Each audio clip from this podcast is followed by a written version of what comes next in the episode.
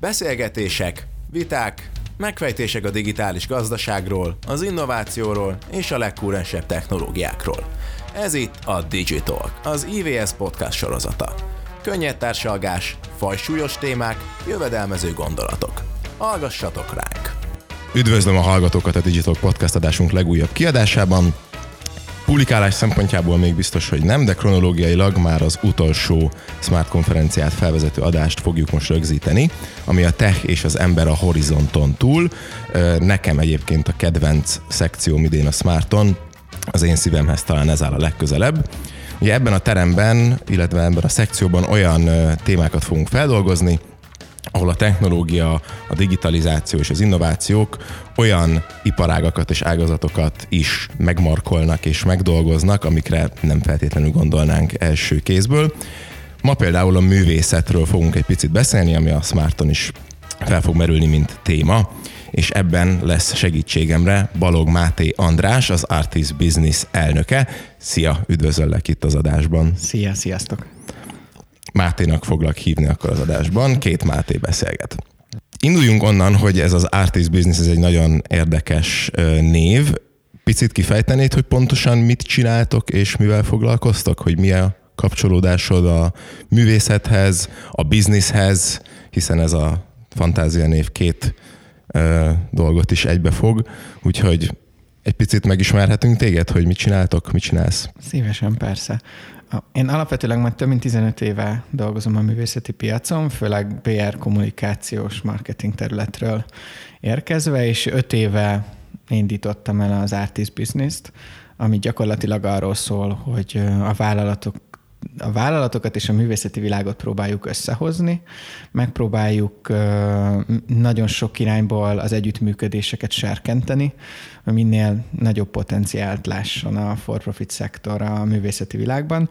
Ezen felül a művészeti oldallal pedig nagyon sokat dolgozunk a menedzsment ti skillek, üzleti gondolkodás megváltoztatásában megpróbálunk abba az irányba elmenni, hogy mind a művészek, mind a művészeti intézmények um, profit irányú gondolatokkal legyenek egy kicsit felvértezve, főleg ugye azért a 2023-24-es év az nem egy um, hüde baráti a kultúrás finanszírozás tekintetében, és azt gondoljuk, hogy egyre inkább szüksége lesz az intézményeknek és a szereplőknek arra, hogy rájöjjenek, hogy milyen más lehetőségeik vannak azon túl, mint ahogy az állam finanszírozza őket és akkor ezért szervezünk mindenféle eseményeket, médiumot, print, online magazint adunk ki, működtetünk, díjat adunk át, képzéseket szervezünk, tehát nagyon sok irányból próbálunk hozzájuk szólni, mind a vállalati természetesen, mind a kulturális művészeti szereplőkhöz.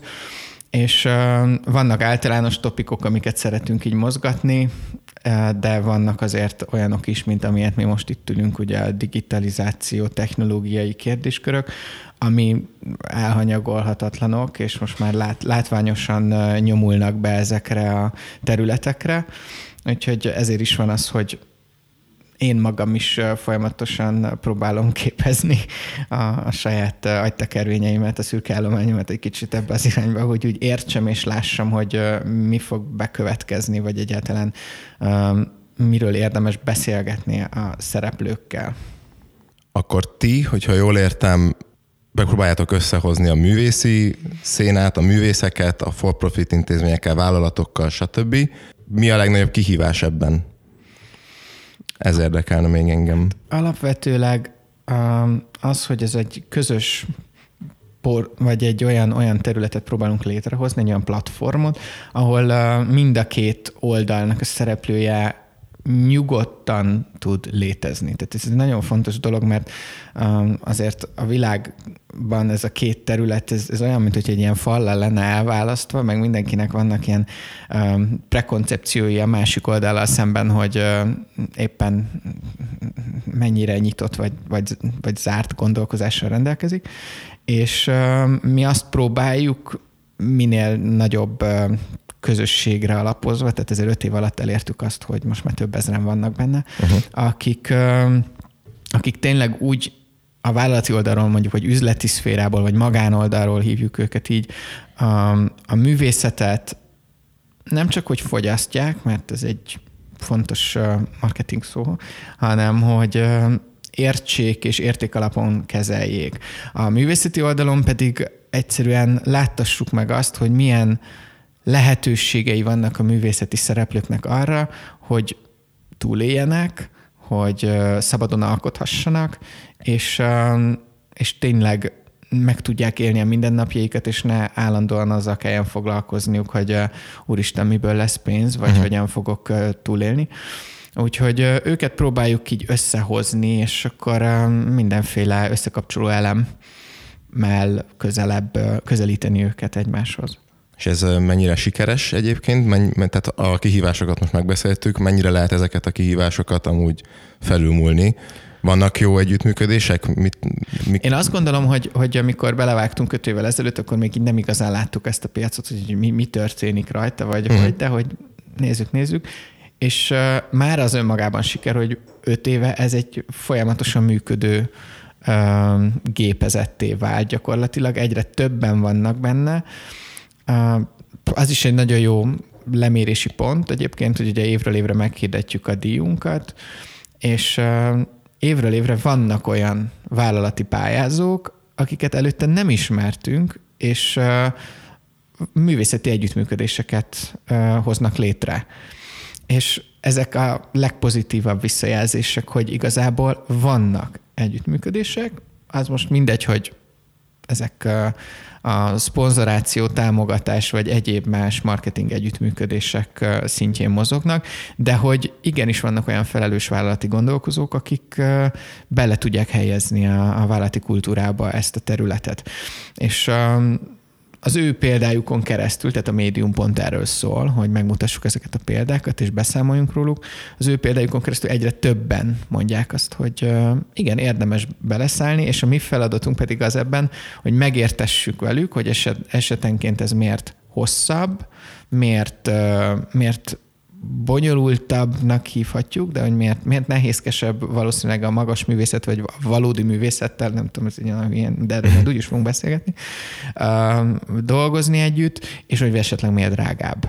Aha. És, uh, és tényleg azt kell, hogy mondjam, hogy azok a szereplők, akik belevágnak ebbe a területbe, minden respektem az övéké, mert egy multinacionális cégnek, vagy egy magyar KKV-nak a vállalati kultúráján is átverni azt, hogy itt valami újat, valami mást, valami bevállalósat csináljunk, hát ez, az egy nagyon hosszú uh, történet. Most például az a büszkeségünk, hogy tényleg az Allé bevásárlóközpontot csináltunk, egy nagyon jó, ezt szabad mondanom? Szabad Persze. nem azért néztem ki a láthatatlan ja. kamerába, csak. Jó. jó, szóval csináltunk egy együttműködést, hogy uh, felkértünk uh, képzőművészeket, hogy a bolt boltjainak, vagy hát az, az Allé boltjainak a, a tárgyaiból, vagy arra reflektálva készítsenek új alkotásokat, és ehhez az Allé megadott minden segítséget és forrást, hogy tényleg új alkotások szülessenek szabadon, tehát hogy nem szóltak bele, és ezeket az alkotásokat árver, árverésre bocsátjuk, és akkor a befolyó összeggel pedig a 11. kerületi Múszínházat támogatjuk, vagy támogatják. Uh-huh. És, és ez egy nagyon szép megfogalmazása annak a gondolatnak, hogy hogyha valaki komolyan veszi, még ha az elején is, mert nagyon sokat beszélgetünk róla, elindul, és, és, és látja, hogy van értelme, mert például a social médiában iszonyat sok interakció érkezik. Látjuk, uh-huh. hogy mennyi tegelés érkezik. A, a, az átjáró emberek fotózzák, videózzák, kirakják. A, hozzánk is elég sok visszajelzés érkezik a művészekhez, és azért úgy látjuk, ők is élvezik. Az elején még nem nagyon látták benne a fantáziát, Aha. azért be kell vallani, de amikor elkészült és látták, hogy wow, ez így összeállt, és koherens, és az ő minőségi érzetüknek is megfelelő volt, így létrejött valami új és értékmentő projekt. Szóval, hogy azt gondolom, hogy ezzel, ezzel lehet azt is mondani, hogy hmm, ezért érdemes belevágni. Igen, akkor ennek, ennek az egésznek lehet egy nagyon szép jövője, és, és egyébként nagyon, ez nagyon jó kezdeményezés, amit ti elkezdtetek öt éve. Öt évet csináljátok, gondolom sok művésszel dolgoz együtt, ott vagy a művészeti világban, és egyébként itt a vállalati oldalról is látsz dolgokat, úgyhogy így még érdekesebb lesz az a, az a pár kérdés, amit, amit szeretnék ma veled megvitatni. ennek a fél órának, amiből most már elment mondjuk 5 perc, vagy nem tudom mennyi, a végére valahogy én azt akarom majd egy picit jobban megérteni, és a hallgatóknak is talán azt, azt a kérdést szeretnénk egy picit megválaszolni, hogy a művészet mennyire változik most át, mennyire változik most a művészet az elmúlt pár évben, hova tart, és hogy ha mondjuk egy gép nem is fogja elvenni egy, egy művésznek vagy egy grafikusnak a munkáját, el tudja elvenni a munkáját egy ember, aki valamilyen AI rendszert használ, vagy gépet. Tudom, hogy ez egy nagy vállalás, ezt nyilván nem fogjuk megválaszolni, mert lehetetlen. Inkább majd ilyen filozófiai oldalról szeretnék ebbe belemenni. Azt nem beszéltük meg, hogy neked személy szerint, mint magánember, milyen kapcsolatod van a művészettel, de ezt majd bele szűheted a, a válaszodba. Az első labda, amit feldobok, most, hogy tisztáztuk az artist business az az, hogy a hirtelen átalakuló technológiai innovációkkal tarkított elmúlt egy év távlatában mit látsz, hova tart a művészet jelenleg. És erre végül is bármit mondhatsz, mert azt is mondhatod, hogy hogy fogja átalakítani a te munkádat, a te általad ismert művészek munkáját, az is lehet, hogy egyáltalán nem fogja átalakítani, ezt, ezt talán te jobban meg tudod mondani. Úgyhogy ez egy nehéz kérdés, de kezdjünk el picit ebbe az irányba is elmenni. Hova tart a művészet? Nem tudom, nekem erre a legelső gondolatom az, hogy a művészet volt, van és lesz, szóval, hogy annak az értelmezése az lehet, hogy picit átalakul, de alapvetőleg szerintem ez egy nem kérdés, hogy lesz. Az, hogy, az, hogy milyen eszközrendszerrel bír majd a jövőben, és hogy az alkotók azok hogyan alakulnak át, na az már egy, az már egy érdekesebb kérdéskör. Jelen pillanatban én azt tapasztalom, mert ugye gyakorlatilag az előadó művészet és a vizuális művészet területén is ugyanúgy ott vagyunk, és figyelünk, és találkozunk mindenkivel, hogy azért mondjuk például a COVID ahogy ezt szerintem ti is nagyon jól tudjátok, mennyire átalakított egy csomó mindent ezen a téren. Igen. Például uh, ott van a, az e-színház nevezetű kezdeményezés, ami már korábban elindult, mint a COVID, de alapvetőleg a COVID adott egy óriási busztot arra, hogy még az elején nem nagyon értették a színházak, hogy itt ez most mit is jelent, hogy a színház online-ban is megtekinthető, elkezdtek arról gondolkozni, hogy úristen, hát itt majd az elszínház elveszi az élő színháznak a, tehát az erejét, a nézőit, és majd nem akarnak az emberek élőbe elmenni színházat fogyasztani, miközben volt egy píki ennek a dolognak egyértelműen a 21 közepe, végén, amikor iszonyat mennyiségű nézettsége volt az színháznak, brutális mennyiségű ember vásárolt rá jegyet, és aztán ahogy ugye megérkezett ez a Nyitnak a Színházak című történet 22 április-május uh-huh. környékén, akkor érződött, hogy visszaesett az elszínház is, de utána egyszer csak elkezdett egy, egy, egy magasabb szintre beállni. És miközben emellett párhuzamosan az élő színházak szokták ezt mondani, hogy rogyásik tele vannak, ezt ugye a színházak mindig egy kicsit másképp fogalmazzák, mert a rogyásig az egy másik kérdés, de a nézők oldaláról azt lehet látni, hogy nem lehet kapni jegyeket. Uh, uh, nagyon sok uh, előadótérbe. És uh, tehát, hogy az lett az igazság benne, hogy nem váltotta ki az, elsz, nem, nem váltotta ki az online színházi streaming Aha. azt, hogy, azt, hogy élőbe is el akarjanak menni az emberek, Azért, mert közösségbe vágynak. Uh-huh. Mert a közösségi, közösségi élő élmények szerzése az, az alapvetőleg nem ugyanaz, mint amikor otthon ülsz a Netflix előtt, vagy a képernyőd előtt, vagy a telefonod előtt, és és, és, és egyszerűen... Teljesen más, á, nyilván. Te, teljesen más, de hogy, de hogy pont ezt akarom ezzel mondani, hogy a jövőben is valószínűleg azért nagyban lesz különbség a között, hogy, hogy valaki élőbe vagy, vagy ezzel az online uh, verzióval szeretne találkozni a művészetfogyasztás területén. És ez tökre igaz például a, a múzeum látogatásban is, az, hogy, az, hogy a Covid-ban ugye létrejött egy csomó vezetett séta, meg uh-huh. mindenféle nemzetközi múzeumba bemehettél, sokkal jobban felturbózódott a Google-nek is a, a látogatottsága, ugye a Nemzetközi Múzeum, nem is tudom ezt az applikációt, hogy hívják a Google-nél. Tehát, hogy alapvetőleg azt kell mondani, hogy tény, hogy megnőtt az inger küszöb, megnőtt az elvárás, de közben elfáradtak az emberek abban, hogy otthon üljenek, Igen. és, és úgy mond művészetet fogyasszanak. Tehát ebben én azt érzem, hogy nem lesz változás. Maximum a marketing területén, mármint úgy értem, hogy, hogy az egy alap lesz, hogy felveszik az előadásokat, Aha. alap lesz, hogy egy jól kidolgozott stratégia mentén, amikor mondjuk a, az előadások élő nézettsége valamennyivel csökken, akkor azt beteszik streambe, és a stream nagyobb elérési lehetőségeivel egyértelműen akár megnövelhetik az élő színházba járóknak Aha. a számát is. Így tett például az Örkény Színház is egyes előadásoknál. És, és, ez egy, és ez egy működőképes variáció vagy válasz arra, hogy hogyan tud egymás mellett élni a kettő. A, a képzőművészet területén, amiről ugye alapvetőleg itt többet kéne, hogy beszélgessünk, hogy a, hogy a vizuális művészetben a művészet, művész vagy az alkalmazott művésznek a szerepe hogy változik meg? Hát ez egy, ez egy nagyon jó kérdés.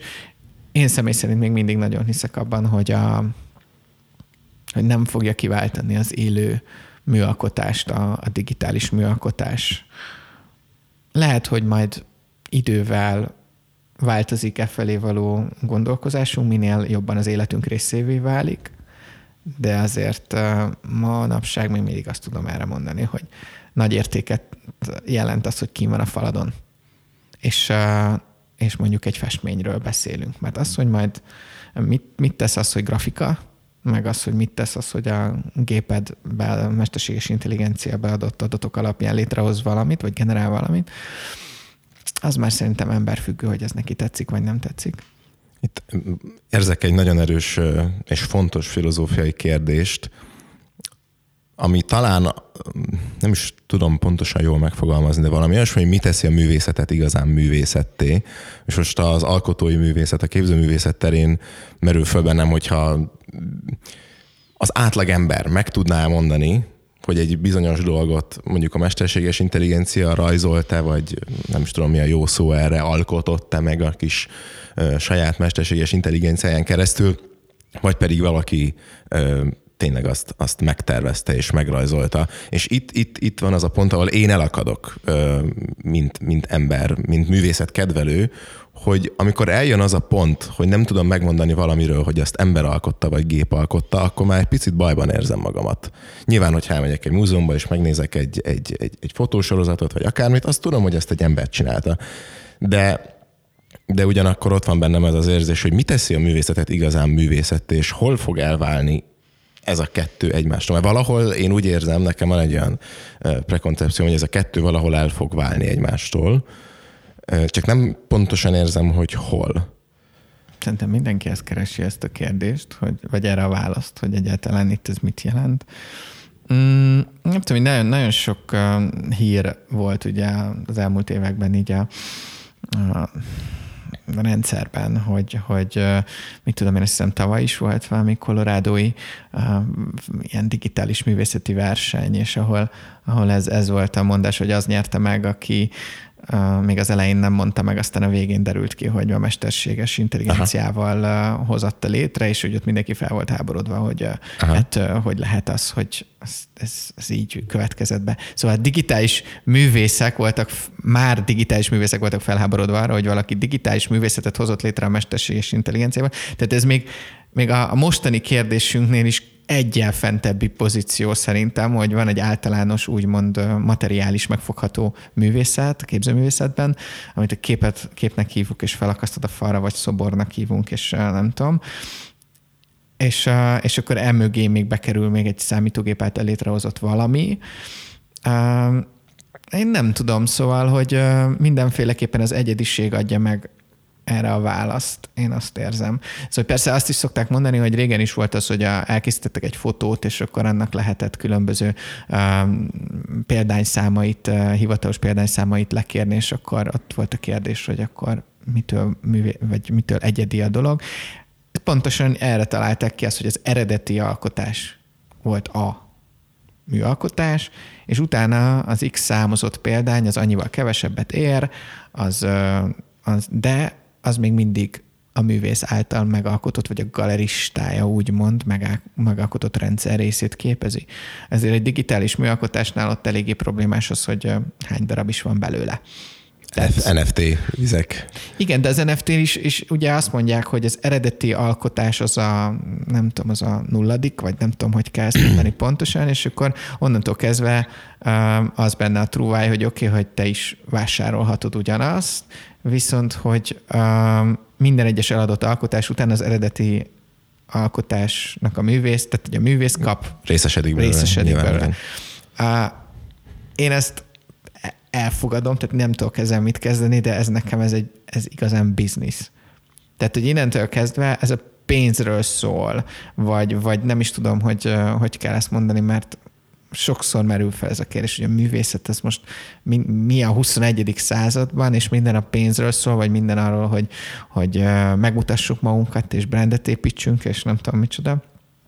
De, én azért még mindig szeretném azt mondani, hogy az eredetiség és az értékalkotás az egy, az egy két olyan, olyan történet, ami uh, azzá teszi ezt a történetet, hogy kelleni fog az eredeti alkotó, és nem egy mesterséges intelligencia például.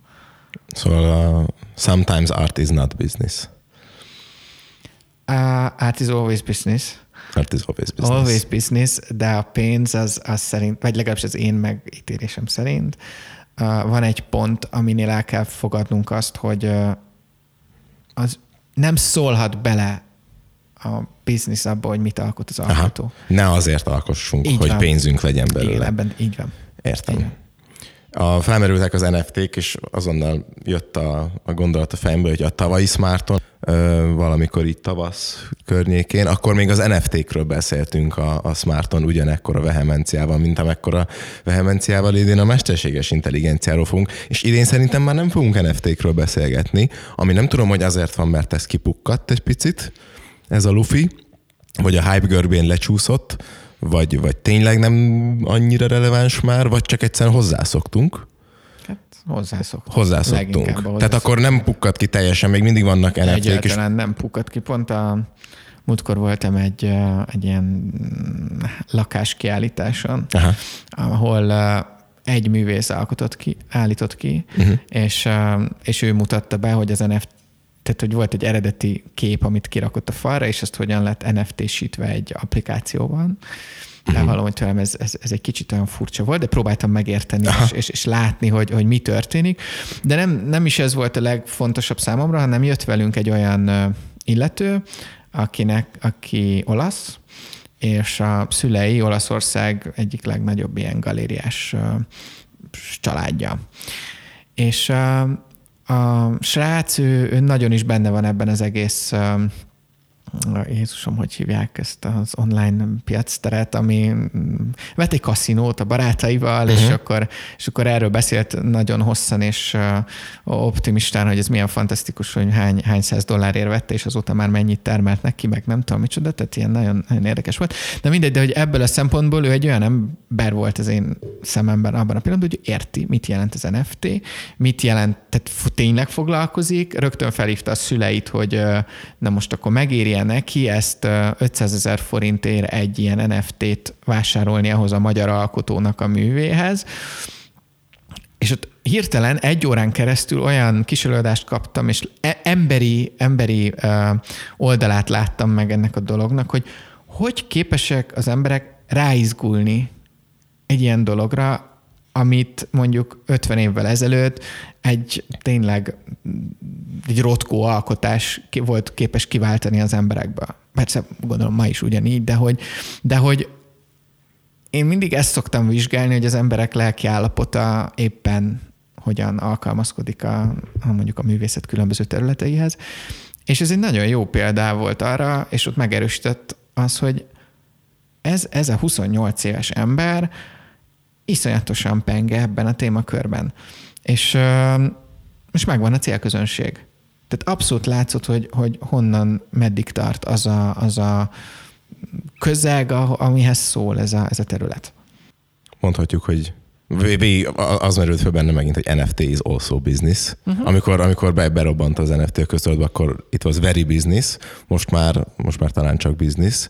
Közeledünk egyébként is az adásnak a végéhez, úgyhogy azt még mindenképpen meg akartam kérdezni, hogy egyrészt mikortól számít valaki művésznek, nyilván ez megint egy nagyon erősen filozófiai kérdés, de erre egyre nehezebb választ adni a mai világban, amikor már bárki lehet művész, én is lehetek művész, hogyha megnyitom a... Jó, művész nem, de hogy alkotó lehetek, amikor megnyitom a bármelyik mesterséges intelligenciát alkalmazó képi alkotó programot, és azon keresztül én csinálok dolgokat. És vannak emberek, akik ebben sokkal jobbak, mint mondjuk én vagy akárki más, mert ebbe már egy, egy jó nagy adag időt belefektettek, hogy kitanulják, hogy hogyan kell annak az algoritmusnak jól parancsot írni. Na most az kell ahhoz, hogy ők ilyenfajta úgymond művészek legyenek, hogy sok időt és, és tapasztalatot belevittek már abba, hogy hogyan kell jól alkotni vele, vagy a tudatosság, hol, hol születik, és tudom, hogy ezt a kérdést kimondani is nagyon furcsa, de hol születik a művész 2023-ban, amikor már bárki alkothat? Hát általában mondjuk egy jó pár évvel ezelőtt, de szerintem ma is ugyanez a toposz van, elvégzel egy egyetemet, művészeti egyetemet, onnantól kezdve te művész vagy. Uh-huh. Tehát van egy ilyen magyarországi elképzelés erről a történetről, és uh, én azt gondolom, hogy uh, amikor interneten csinál valaki valamit, vagy az Instagramon, vagy bárhol másütt, evidensen nem művész. És ezt, és, és ezt a művész társadalom és a nagyobb közeg sem fogja fel feltétlenül művésznek. Az, hogy művészetet, kreatív dolgot csinálsz, azt igen. Viszont valakinek hitelesíteni kell.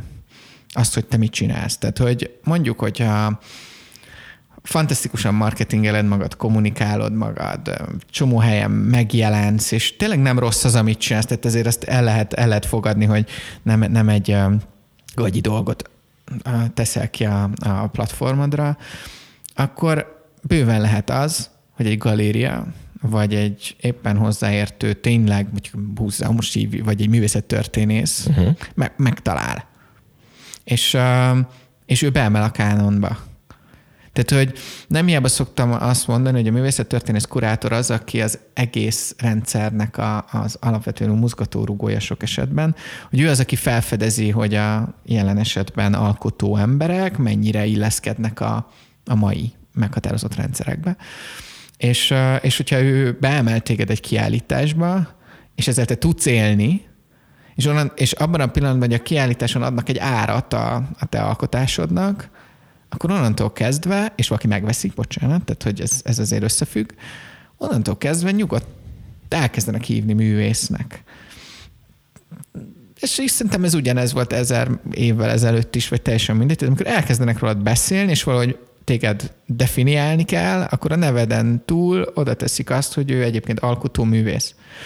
Tehát nagyon azt kell figyelni, hogy, hogy olyan emberek kell, ha ezt tudatosan csinálod, mint hogy azt mondtad, hogy mennyire kell a tudatosság hozzá, hogy, hogy olyan embereket próbálj magad köré vonni, vagy olyan embereknek megmutatni az alkotásaidat, akik ma döntéseket tudnak hozni. Tehát, hogy fel tudnak emelni egy olyan szintre, hogy, hogy az a társadalmi közeg, akik ma vásárolnak, vagy hosszú távú döntéseket hoznak, ők ők elnevezzenek téged művésznek, és egyszer csak azt veszed észre, hogy nagyon gyorsan, mert ma ez valóban gyorsan történik. Tehát az, hogy kismillió ember van az Instagramon, és abból csak néhányan emelődnek be ebbe a rendszerbe, az valóban a kapuőröknek köszönhetően történik meg. Szóval, hogy innentől nevezhető szerintem valaki úgy művésznek, mert egyébként Érted, szóval, hogy... Saját magát mindenki annak hívja, aminek akarja. Igen, és vannak ilyen, ilyen, ilyen nehézségek, hogy hiába értelemszerűen csinálsz magadnak egy kiállítást, és elnevezed magad művésznek. Persze, ez is működőképes. Tehát, hogy nem zárom ki megjelenik rólad két újságcikk, és abban úgy definiál az újságíró, hogy művész vagy, akkor, és te ezzel élsz, tehát marketing, kommunikáció, és uh-huh. tudod ezt jól működtetni, akkor, akkor már lehetőséged van. De azért sok ilyen emberrel találkozom, akik autodidakta módon, vagy valahogyan jutottak a művészeti világukhoz, uh-huh. de ők is azt keresik, hogy valaki hitelesítse őket. És akkor innentől kezdve jön be a normális művészeti piac szereplőinek a, a sora. Nekem az a tapasztalásom egyébként, hogy akik alkotnak az internetre, ők azért zömében nem művészek akarnak lenni, uh-huh. úgyhogy szerencsére az a félreértés még nincs, vagy hát lehet, hogy majd lesz, főleg ahogy egyre könnyebb lesz mondjuk azt, hogy művészeti értékkel rendelkező dolgokat létrehozni. Tehát én látom, hogy emberek verseket írnak ChatGPT-vel, vagy Midjourney-n keresztül elképesztő um, grafikákat, rajzokat készítenek. Azt gondolom, hogy sajnos nem sajnos ezekre mondhatjuk, hogy valamennyi művészeti értéke van neki, de zömében azok az emberek, akik ezeket csinálják, ők nem, nem szeretnék magukat művészeknek hívni, hanem inkább digitális kreátornak, meg ilyen egyéb dolgoknak, úgyhogy talán ebből nem lesz félreértés. Záró kérdés, erre csak egy-két mondat. Egyrészt van-e, tudsz-e olyan múzeumról, aki már mesterséges intelligencia által generált alkotásokat mutat be, és hogyha nem tudsz ilyenről, vagy, vagy nincs ilyen, akkor elképzelhetőnek tartod, hogy lesz ilyen a jövőben?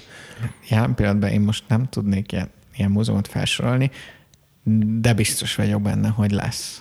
Tehát ez, ez garancia, hogy a, a világ nagy múzeumon nem fogják figyelmen kívül hagyni, hogy mi a trend, és hogyan megy előre a világ. Szóval, hogy biztos vagyok benne, hogy lesz. És erről mit, mit, mit gondolsz? Ha ilyen véleményt szabad kérdezni. Um, ha, ha ez a művészeti rendszernek a kimondása abban a pillanatban, hogy na mostantól kezdve ez is a kánon része, akkor az ember, ahogy az elején is beszélgettük, hozzászokunk, uh-huh. és egyszer csak lehet, hogy majd pár év múlva már teljesen természetesen beszélgetünk arról, hogy vannak, akik így alkotnak, vannak egy más típusú, tehát hogy ecset, vagy éppen az egér, tehát hogy így mindegy is. Ez egy nagyon szép lezárás ennek a beszélgetésnek. Köszönöm szépen még egyszer Balog Máté Andrásnak, hogy itt volt velünk. Remélem, hogy a Smarton is találkozunk április 26-án az akváriumban, ahol fogunk beszélni művészetről fogunk beszélni, mesterséges intelligenciáról nagyon sokat, lesz mesterséges intelligencián keresztül alkotó képzőművész, vele is fogunk beszélgetni. Jogi témákban is el fogunk merülni, úgyhogy tényleg bőven lesz minden. Neked pedig még egyszer köszönöm, hogy itt voltál velünk, és, és szia! Sziasztok! Ez volt a Digitalk, az IVS podcast sorozatának legfrissebb kiadása. Ha mindent tudni akarsz a digitális gazdaságról, az innovációról és a legújabb technológiákról, akkor kövesd a műsort az IVS platformjain. A műsorral kapcsolatos észrevételeket, ötleteket a digitalk.ivs.hu e-mail címen várjuk. Hamarosan újra találkozunk.